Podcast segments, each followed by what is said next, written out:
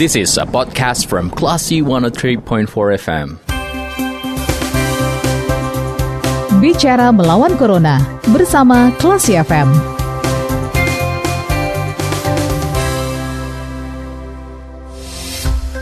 Seratus empat kelas FM di This is the Actual Radio. Classy People saatnya Anda mencermati program Bicara Melawan Corona bersama saya, Radi Pranata. Nah, kali ini Classy People kita akan ngobrol bersama dengan Ketua KPU Kota Padang ada Bang Riki Eka Putra berkaitan dengan uh, pemilihan serentak yang sudah semakin dekat nih Classy People karena ada perbedaan gitu ya ketika Anda berada di TPS. Nah, ini akan kita coba bahas bersama dengan Bang Riki Eka Putra. Kita sapa dulu di line telepon. Halo, Assalamualaikum Bang Riki. Waalaikumsalam Mas Radi. Kabarnya Selamat hari ini sehat, siang. Bang? Selamat siang, sehat hari ini ya Bang ya. Alhamdulillah Mas Radi. Alhamdulillah sehat. Sehat. Nah, Alhamdulillah. ini kita Uh, pengen ngobrolin uh, berkaitan dengan pemilihan serentak 2020 yang semakin dekat gitu, Mbak Riki. Nah, kemarin kan KPU Iya. juga sudah melakukan simulasi pemilihan di TPS 36 di SMP 13 Padang ya, Bang ya? Iya Nah, betul. Eh, hasil- Tepatnya TPS 38 Mas Radi. Oh, di TPS 38. Oke, Iya. eh, Mbak Riki. Nah, hasil evaluasinya apa yang mungkin yang perlu disempurnakan cara memilih di TPS di masa pandemi ini, Mbak Riki? Iya, eh, secara umum Mas Radi itu ada dua. Eh, yang pertama itu Hmm. eh, tentu terkait dengan eh, prosedur teknis eh, pemungutan dan penghitungan suara. Oke. Ya. Heeh. Eh, kemudian yang kedua, penerapan protokol kesehatan secara ketat. Mm-mm. Nah, eh, secara umum itu eh, evaluasi kita mengarah kepada dua eh, hal ini. Mm-mm. Nah, untuk agenda pertama, KPU sedang eh, menyusun langkah-langkah untuk percepatan transfer eh, eh, apa namanya pengetahuan dan eh, keterampilan teknis dalam mengelola pemungutan dan penghitungan suara kepada seluruh penyelenggara melalui forum bimbingan teknis, forum Mhm. rapat kerja, rapat koordinasi dengan seluruh penyelenggara sampai ke tingkat TPS saat ini. Kemudian di saat bersamaan, KPU Kota Padang juga eh, eh, sudah merampungkan eh, hasil evaluasi terkait dengan penerapan protokol kesehatan pada saat dilaksanakan simulasi kemarin. Nah, eh, rinciannya Mas Radi eh, eh, yang bisa kami sampaikan adalah eh, bahwa eh, penerapan protokol kesehatan di ruang publik Mm. yang dikelola oleh penyelenggara pemilu ini kan adalah hal baru, ya, hal baru untuk KPU Eh, terkait dengan eh, penerapan protokol kesehatan sehari-hari Mm. eh, individu kita itu eh, kita sudah sama ketahui eh, eh, ada eh, beberapa eh, hal yang harus kita ingat.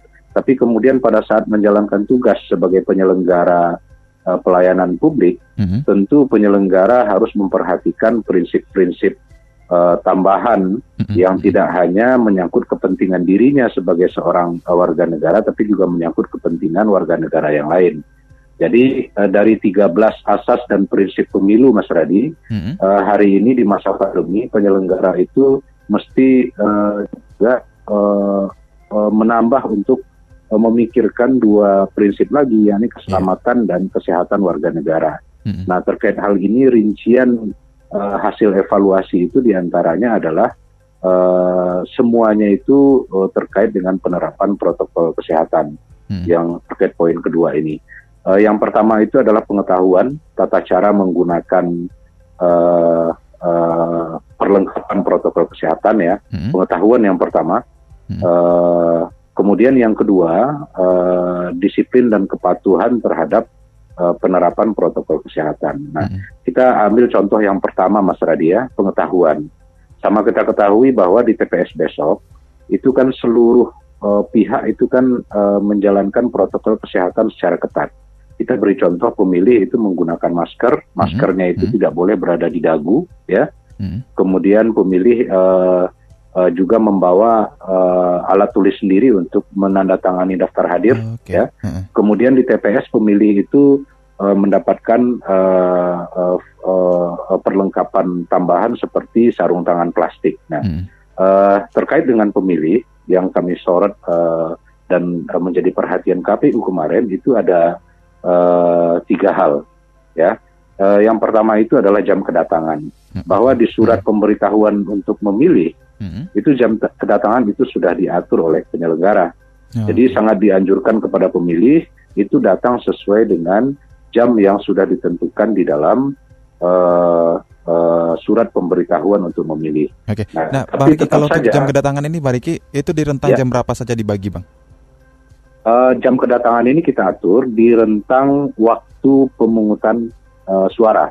Jadi waktu pemungutan suara itu kan jam 7 sampai jam 13.00 Mas Radhi. Hmm, hmm. Nah, jadi kalau ada 500 pemilih di satu TPS, okay. itu kita bagi menjadi uh, uh, dalam 6 jam itu kita atur kedatangannya. Nah, okay. KPU uh, kepada seluruh warga Kota Padang meminta untuk dapat mengikuti pengaturan hmm. jam yang uh, nanti akan diatur oleh penyelenggara di tingkat TPS. Nah, itu yang pertama hasil rincian evaluasi itu. Kemudian yang kedua, juga terkait dengan pemilih penyelenggaranya nanti Mas Radi ya. Oke. Okay, uh, yang kedua itu adalah uh, kepatuhan untuk menjaga jarak pada saat melakukan antrian masuk ke dalam hmm. uh, TPS ya. Sama kita ketahui untuk uh, masuk ke dalam lokasi TPS saat ini itu kan dilakukan pembatasan. Hmm. Uh, berdasarkan peraturan KPU nomor 6 tahun 2020 yang sudah diubah dua kali hmm. terkait dengan uh, penyelenggaraan pemilihan dalam masa pandemi Covid ya uh, ada ada pembatasan bagi pemilih untuk dapat masuk ke dalam lokasi TPS. Pembatasan itu disesuaikan dengan uh, uh, luas wilayah TPS. Okay. Nah, jadi karena di dalam TPS kita kan mesti menjaga jarak hmm. satu meter dengan uh, orang yang lainnya. Jadi nanti di luar itu uh, uh, perkiraan KPU itu akan terdapat antrian di beberapa saat ya, hmm. bisa pagi, bisa uh, menjelang siang, bisa siang hari menjelang-menjelang jam satu. Nah, antrian ini sedapat mungkin akan kami atur hmm. uh, supaya memang berjarak minimal satu meter antara satu pemilih dengan pemilih yang lainnya. Okay. Nah, itu hmm. yang kedua terkait dengan pemilih Mas Radi. Kemudian yang ketiga juga terkait dengan pemilih hasil evaluasi kemarin hmm. uh, ternyata uh, tidak banyak pemilih yang membawa alat tulis sendiri ke TPS uh, uh, Mas Radi okay. untuk menandatangani uh, dokumen hmm. uh, formulir daftar hadir. Jadi pada kesempatan ini kami menghimbau kepada warga Kota Padang yang datang ke TPS uh, untuk datang ke TPS pada tanggal 9 Desember nanti hmm. membawa uh, tidak hanya masker saja, tapi juga membawa pulpen alat tulis sendiri untuk uh, membubuhkan tangannya di daftar uh, tanda tangannya di daftar hadir. Nah, okay. itu terkait dengan pemilih uh, hmm. uh, Mas Radi. Okay. Kemudian terkait dengan penyelenggara, mm-hmm. KPU juga uh, uh, sudah be- punya beberapa rincian. Mm-hmm. Uh, rincian yang pertama itu di antaranya adalah pengetahuan penyelenggara terhadap uh, fungsionalitas dari perlengkapan protokol kesehatan. Okay. Uh, kita ketahui Mas Radi penyelenggara itu kan juga tidak hanya dibekali masker ya, mm-hmm. tidak di, hanya dibekali oleh uh, dengan masker, tapi juga dibekali dengan alat pelindung wajah. Nah, memang di waktu-waktu tertentu selama pemungutan suara yang berlangsung 6 jam itu bisa jadi uh, suasananya atau uh, saat itu kan bisa jadi uh, suasananya sedang panas mm -hmm. ya mm -hmm. itu menimbulkan kegerahan bagi penyelenggara sehingga beberapa penyelenggara waktu simulasi kemarin itu uh, uh, pelindung wajahnya itu tidak terpasang secara sempurna. Okay. Nah jadi uh, ini jadi uh, catatan dari KPU uh, salah satunya ya untuk memberikan uh, pemahaman kepada penyelenggara hmm. tata cara penggunaan perlengkapan protokol kesehatan secara benar. Nah, kemudian penggunaan sarung tangan hmm. bagi penyelenggara. Penyelenggara ini tidak hanya untuk kelompok penyelenggara pemungutan suara yang berjumlah tujuh orang, okay. tapi juga untuk petugas ketertiban yang bertugas di pintu masuk dan pintu keluar seluruh TPS nantinya. Hmm. Jadi baik KPPS maupun petugas ketertiban itu tidak hanya harus menggunakan masker, tidak hanya harus menggunakan alat pelindung wajah, hmm. tapi juga harus mengenakan sarung tangan, ya, yang sudah disediakan oleh uh, uh, KPU dalam menjalankan tugas sebagai penyelenggara di TPS nantinya.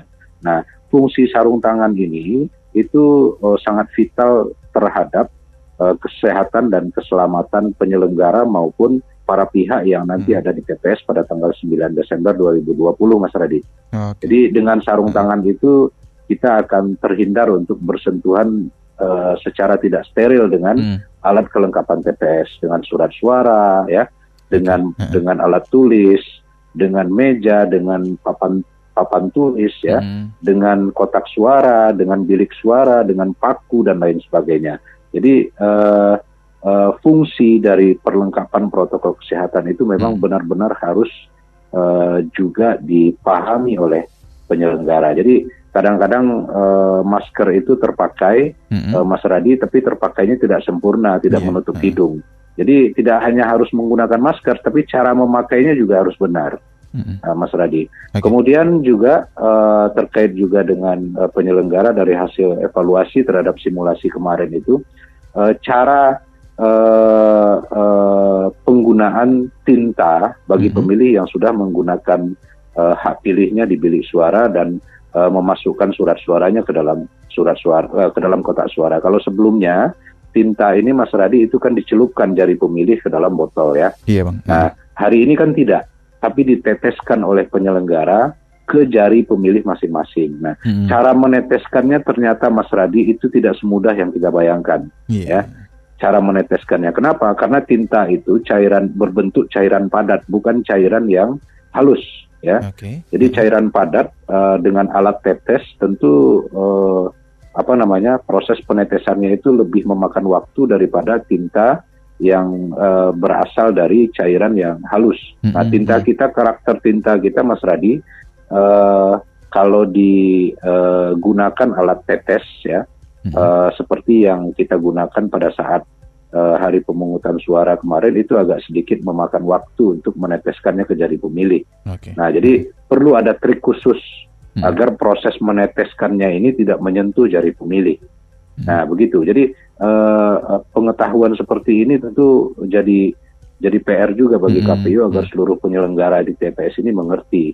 Jangan sampai karena memaksakan tintanya itu diteteskan kepada jari, kemudian supaya cepat, nah Iya. ujung alat tetes itu ditempelkan kepada jari pemilih. Nah, ini kan juga tidak boleh. Nah, jadi ini jadi eh, PR untuk KPU Kota Padang. Kemudian setelah jari pemilih itu ditetesi tinta, tinta Mm. Sebagai tan- tanda sudah memilih, Hmm. eh, pemilih itu tidak lagi dibenarkan eh, me- me- apa namanya membersihkan tangannya Mm-mm. dengan busa, dengan eh, bantalan stempel, Mas Radi, Oke. ya, yang dipakai bersama-sama dengan pemilih yang lain. Jadi Hmm. besok itu tidak akan ada bantalan stempel untuk membersihkan Hmm. jari Oke. yang sudah berlumur dengan tinta untuk tanda sudah menggunakan hak pilih.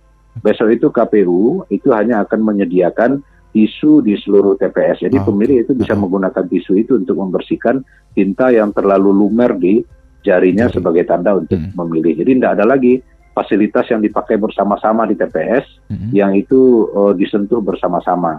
Seperti salah satunya kalau dulu itu adalah bantalan eh, untuk Mm-mm. membersihkan jari ya. Oke. Uh, jadi besok itu akan kita ganti dengan tisu. Nah, ini pengetahuan sederhana yang harus diketahui oleh penyelenggara agar pemilih yang datang ke TPS itu benar-benar terjamin kesehatan dan keselamatannya. Kemudian Mas Radi, uh, itu terkait dengan penyelenggara. Bagaimana Hmm. dengan para pihak yang lain? Seperti misalkan uh, saksi, Mm-mm. Ya. Pasangan calon, kemudian pengawas TPS dari unsur Bawaslu. Sama Mas Radi, seluruhnya itu individunya harus menjalankan protokol kesehatan secara ketat, menggunakan masker sampai Hmm. menutup hidung dan dagu ya, Mm. kemudian membawa alat tulis sendiri dan kemudian membawa sarung tangan plastik sendiri. Nah, jadi eh, tidak hanya pemilih, tidak hanya penyelenggara, tapi seluruh para pihak di TPS itu wajib eh, menjalankan protokol kesehatan secara ketat. Nah, Oke. menjalankan protokol kesehatan secara ketat ini, Mas Radi di TPS juga nanti akan dilengkapi dengan beberapa perlengkapan tambahan, Hmm. Seperti misalnya fasilitas pencuci tangan, ya, Oke. sanitasi ini ya, Mm-mm. pencuci tangan di pintu masuk, pencuci tangan di pintu keluar. Kemudian alat ukur suhu tubuh Mm. yang kita kenal dengan termogan. Jadi nanti kalau pemilih ada yang suhu tubuhnya di atas 37,3 derajat Celcius, Uh-uh. itu tidak dibenarkan memasuki dan menggunakan fasilitas pemungutan suara yang sama dengan pemilih yang lain. Jadi akan disediakan bilik khusus. Di bilik khusus itu eh, pemilih menggunakan paku yang disterilisasi secara Hmm. berkala. Mm-mm. Nah, didampingi oleh KPPS proses eh, pencoblosannya. Mm-mm. Nah, jadi tidak boleh berbaur dengan pemilih yang lain. Oke. Nah, kemudian Baik. fasilitas eh, perlengkapan lainnya, Mas Radi, Hmm. eh, di TPS itu eh, selain eh, termogan adalah eh, ada tempat sampah. Jadi setelah eh, di surat suara dimasukkan oleh pemilih ke dalam kotak suara, pemilih membuka sarung tangan plastiknya, membuang surat, uh, membuang uh, sarung, sarung tangan plastik okay. ini ke dalam kotak sampah secara mandiri, kemudian mencuci tangan kembali. Okay. Nah, TPS ini secara berkala itu nanti akan dilakukan penyemprotan hmm. oleh uh, petugas secara berkala juga. Penyemprotan desinfektan terhadap hmm. alat coblos, paku ya, penyemprotan bilik suara, penyemprotan tempat duduk, hmm. uh, uh, uh, agar semuanya itu terjaga kesehatan dan keselamatan para okay. pihak yang ada di TPS pada tanggal 9 Desember nanti. Okay. Itu Mas Radi. Baik. Uh, sangat lengkap Mbak Riki uh, ulasannya mengenai yeah. dengan uh, simulasi pemilihan di TPS 38 di SMP 13 yang lalu gitu ya Bang ya. Dan yeah. ini mudah-mudahan uh. ini semakin memberikan jaminan untuk masyarakat bahwasanya uh, pemilihan serentak 2020 besok uh, aman dari uh, protokol kesehatan gitu ya Bang.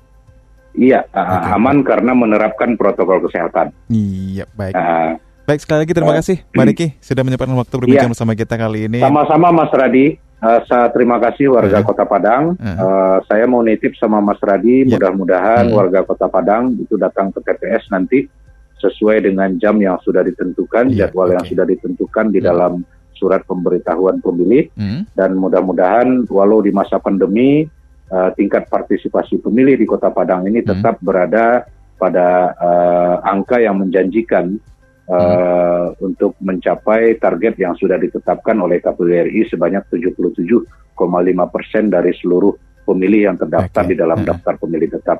Terima kasih Mas Radi, terima, terima kasih warga Kota Maliki. Padang. Ya. Selamat sore. Selamat sore dan selamat kembali beraktivitas. Iya. Assalamualaikum. Waalaikumsalam warahmatullahi wabarakatuh. Baik, Classy People itu dia obrolan kita bersama dengan Ketua KPU Kota Padang ada Bang Riki Eka Putra berkaitan dengan uh, bagaimana proses pemilihan ketika Anda berada di TPS di tanggal 9 Desember nanti ya. Dan obrolan ini juga bisa Anda cermati kembali di podcast Classy FM yang bisa Anda akses di www.classyfm.co.id. Terima kasih. Anda sudah mencermati program Bicara Melawan Corona bersama Classy FM. Tetap waspada, bersama kita lawan Corona.